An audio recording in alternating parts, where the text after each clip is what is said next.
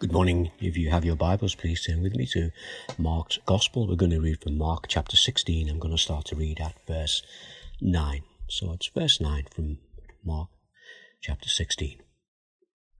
When Jesus rose early on the first day of the week, he appeared first to Mary Magdalene, out of whom he had driven seven demons. She went and told those who had been with him, and who were mourning and weeping. When they heard that Jesus was alive, and that she had seen him, they did not believe it. Afterwards, Jesus appeared in different form to two of them while they were walking in the country. These returned and reported it to the rest, but they did not believe them either. Later, Jesus appeared to the eleven as they were eating. He rebuked them for their lack of faith and their stubborn refusal to believe, those who had seen him after he had risen. He said to them, Go into all the world and preach the good news to all creation. Whoever believes and is baptized will be saved, but whoever does not believe will be condemned. And these signs will accompany those who believe in my name. They will drive out demons, they will speak in new tongues, they will pick up snakes with their hands, and when they drink deadly poison it will not harm them at all. They will place their hands on sick people, they will get well. After the Lord Jesus had spoken to them, he was taken up into heaven, and he sat at the right hand of God. Then the disciples went out and preached everywhere. And the Lord worked with them and confirmed his words by the signs that accompanied it. Oh God, I add his blessings that word. Let's just pray. Our Father, we thank you again that we can come before you, and we just ask your blessing upon us now as we seek to understand these words that you might speak to us through them. And we ask these things in the name of Jesus. Amen. Well, before we look at this uh, passage, I just want to start this morning with a quote from our statement of faith. And this is what it says about the Bible. It says this God has revealed himself in the Bible, which consists of the Old and New Testaments alone. Every word was inspired by God through human authors, so that the Bible, as originally given, is in its entirety the Word of God, without error and fully reliable. In fact, and doctrine. The Bible alone speaks with final authority and is always sufficient for all matters of belief and practice. You know, this is telling us that we can trust God's word. This speaks of what we call the inerrancy of Scripture. In other words, its exemption from error. It is the infallibility of God's word. And even when we come to our Bibles in 2 Timothy, we're very familiar with that verse in uh, chapter 3, verse 16. And that verse starts All scripture is God breathed. So, now, if you look in your Bible, uh, just before we started to read from verse 9, you would have seen in some Bibles a statement uh, between verse 8 and 9. And the statement says, The earliest manuscripts and some other ancient witnesses do not have verses 9 to 20. Now, I want us just to consider this for a moment this morning because we shouldn't really, really be upset by this. We shouldn't be alarmed by this. It's not here to alarm us. This statement is actually a confirmation of the fact that we can trust the inerrancy and the infallibility of God's Word. The translators are not saying that these verses are wrong. What they are saying is that they might not have been written by Mark the words themselves are true. The words are, are, confirmed as such when we read the other accounts of these events in the other Gospels. But going back to the very earliest manuscripts, some of them did not contain this last section of 11 verses. Now, some of you uh, might have uh, a study Bible, or it might be um, an ordinary Bible, but you will see a few things at the beginning of your Bible, things, the little chapter or little few pages that will explain the meaning of the things like our chapter numbers, our verse numbers. And if you have a reference Bible, it will uh, encourage you and show you how to understand the references.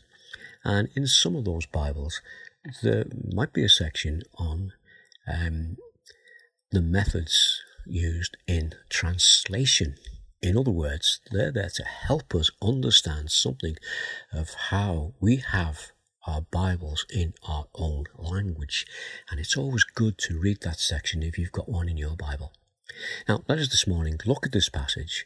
And what I want us to do, I want us to continue to learn about who Jesus is.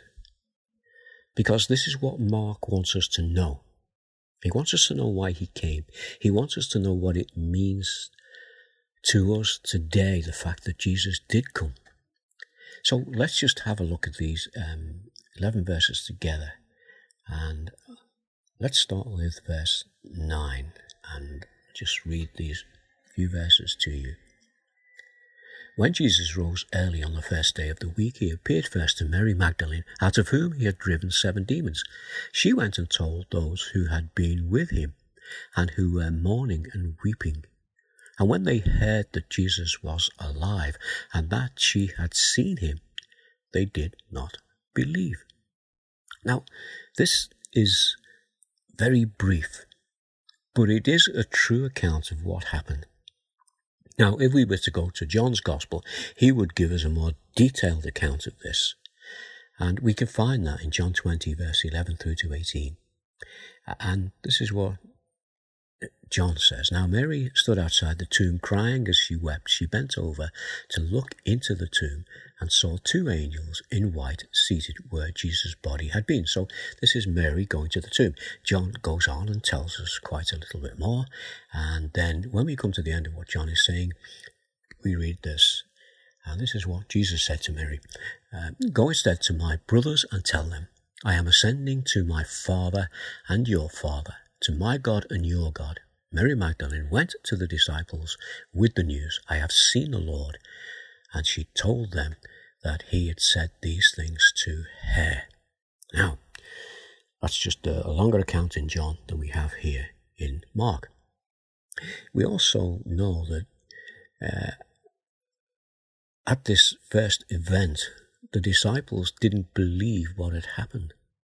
Now, Mark's already told us that even when Jesus had been teaching them, they were very slow to learn, and at times he had to challenge them for their lack of faith.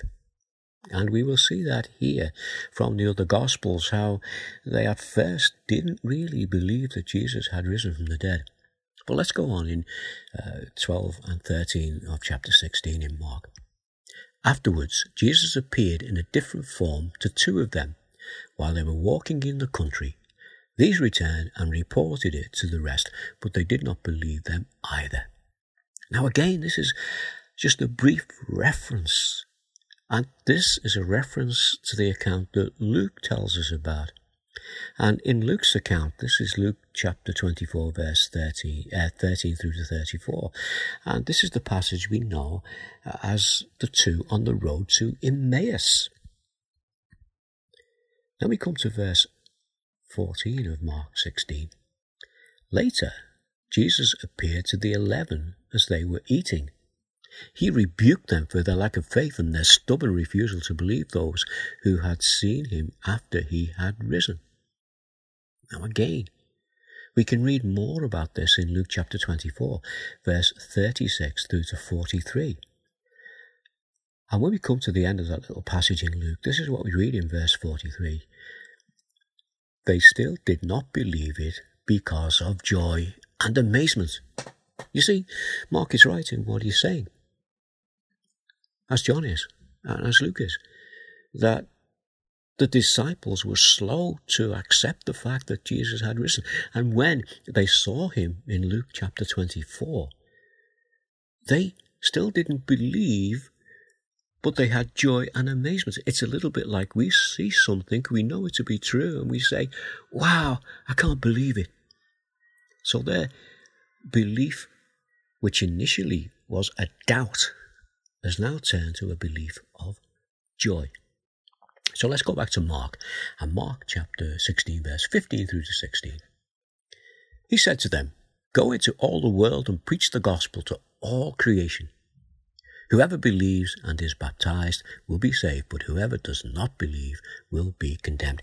Again, this is a very brief reference to the Great Commission, and Matthew in chapter 28, he tells us a lot more about that.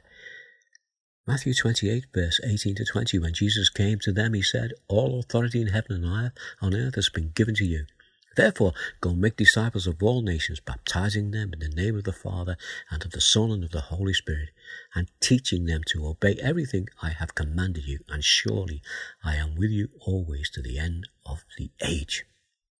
So, let's go back to Mark's short account at the end of his Gospel of all these things here. So, verse 17 through to 18.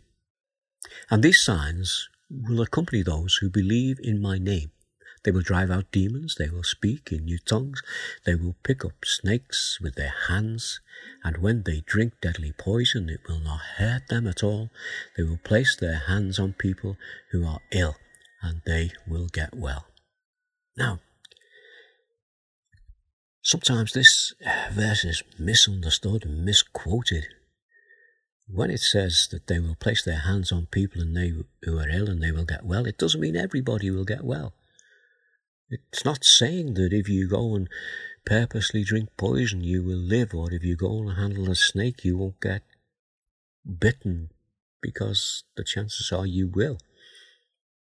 You've got to really understand what's being said here. We know from the Acts of the Apostles that the disciples, by the power of the Holy Spirit, were able to do miraculous things as they took the gospel to the people. Now, when Luke wrote the Acts of the Apostles, the same can be said of Luke as he was writing the Acts of those Apostles, as John said when he was writing about Jesus in his gospel. He didn't write everything. Just as Luke couldn't write everything. John in his Gospel says this in chapter 20, verse 30 through 31.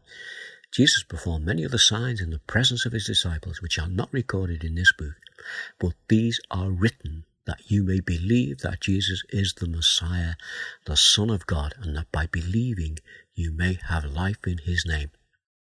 That was the same reason that Luke wrote the Acts of the Apostles, that through the Acts of the Apostles we might believe that Jesus is the Messiah, the Son of God and that by believing we might have life in the name of Jesus. We do have that little incident in Acts 28, verse 3 to 5, where Paul, while he was gathering up brushwood, was bitten by a snake, and, the people were amazed because he didn't die. Um, on that occasion, God did preserve him. Doesn't mean that we can go around picking up snakes. Mark 16, verse 19 through to 20. After the Lord Jesus had spoken to them. He was taken up into heaven, and he sat at the right hand of God. Then the disciples went out and preached everywhere, and the Lord worked with them and confirmed his words by the signs that accompanied it. So, we've gone very quickly this morning through those um, verses, those 11 verses at the end of Mark's Gospel. And what I want us to do is just to briefly um, go back to chapter 1 and let us just read a little bit about what Mark wants us to know and then have a look at some of the things that he's told us. So, Mark chapter 1, verse 1 to 3. The beginning of the good news about Jesus the Messiah, the Son of God, as it is written in Isaiah the prophet, I will send my messenger ahead of you who will prepare the way, a voice of one calling in the wilderness, prepare the way for the Lord, make straight paths for him. So this is Mark.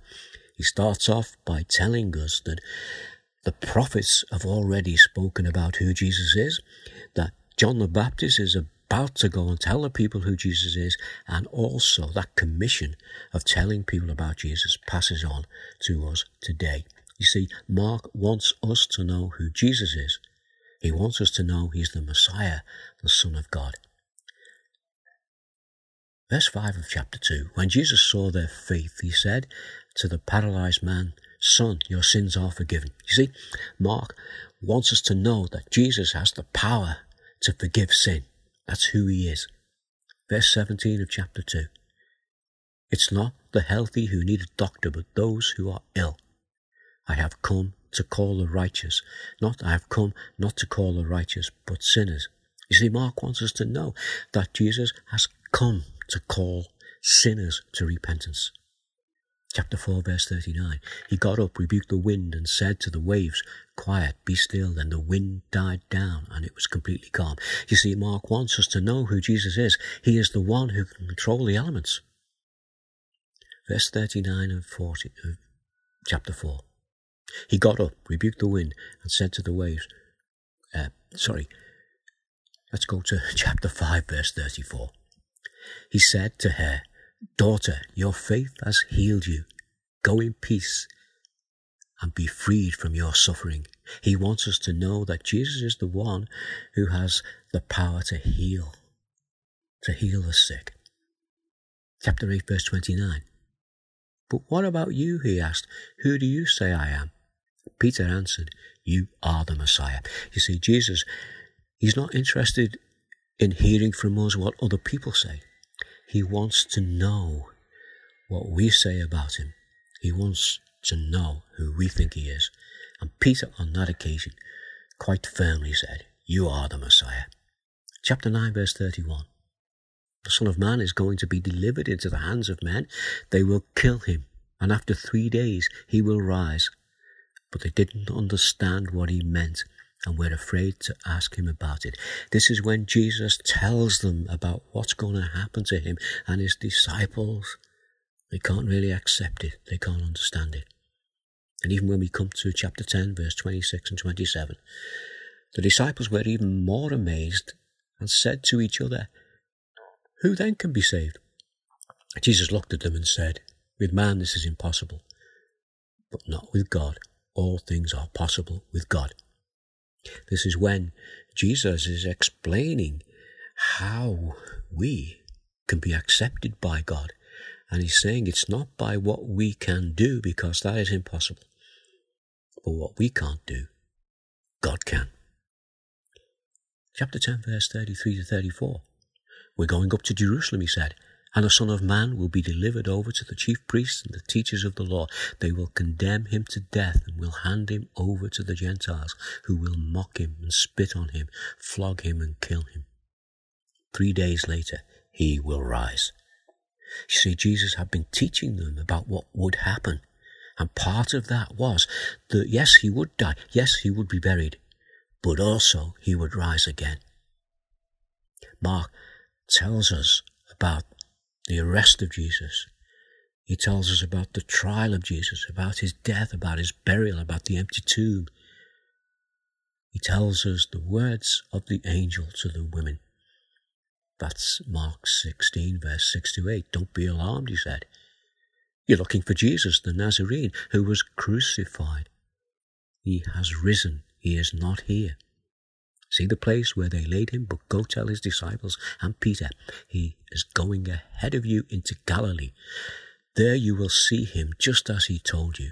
Trembling and bewildered, the women went out and fled from the tomb, and they said nothing to anyone because they were afraid. We know that they said nothing until they got to the disciples, and then they told them what they'd been told to tell them.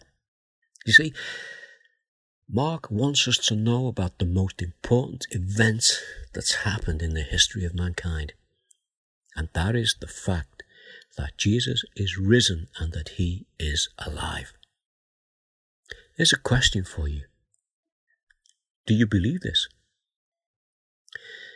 Well, I want us to finish this morning as we consider one or two things.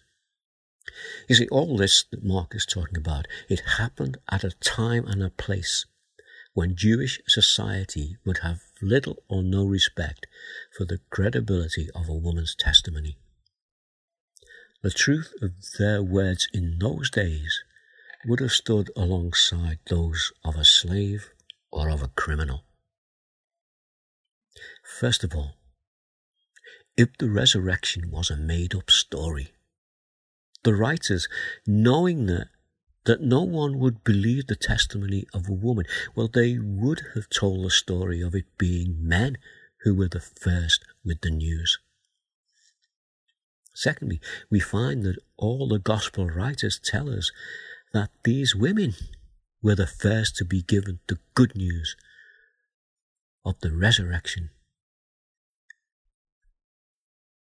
And that first event that they went and told to the men, the men were reluctant even then to believe them.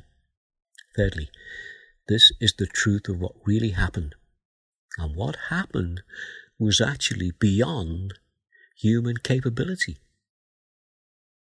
The impossible has happened.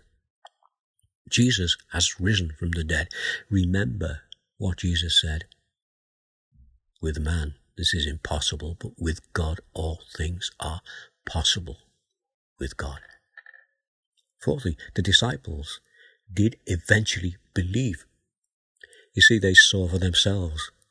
They saw his wounds. They heard his words. They spent 40 days with him, and then they saw him ascend into heaven.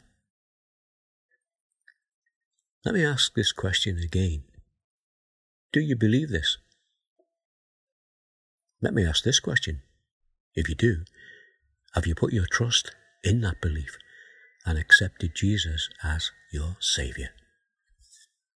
As we come to the end of Mark's Gospel, I pray that you have done that.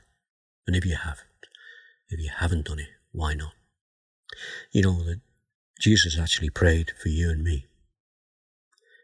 Let me just finish with a few verses as we listen to the words of Jesus. John 17, verse 20 to 21. My prayer is not for them alone. I pray also for those who will believe in me through their message, that all of them may be one.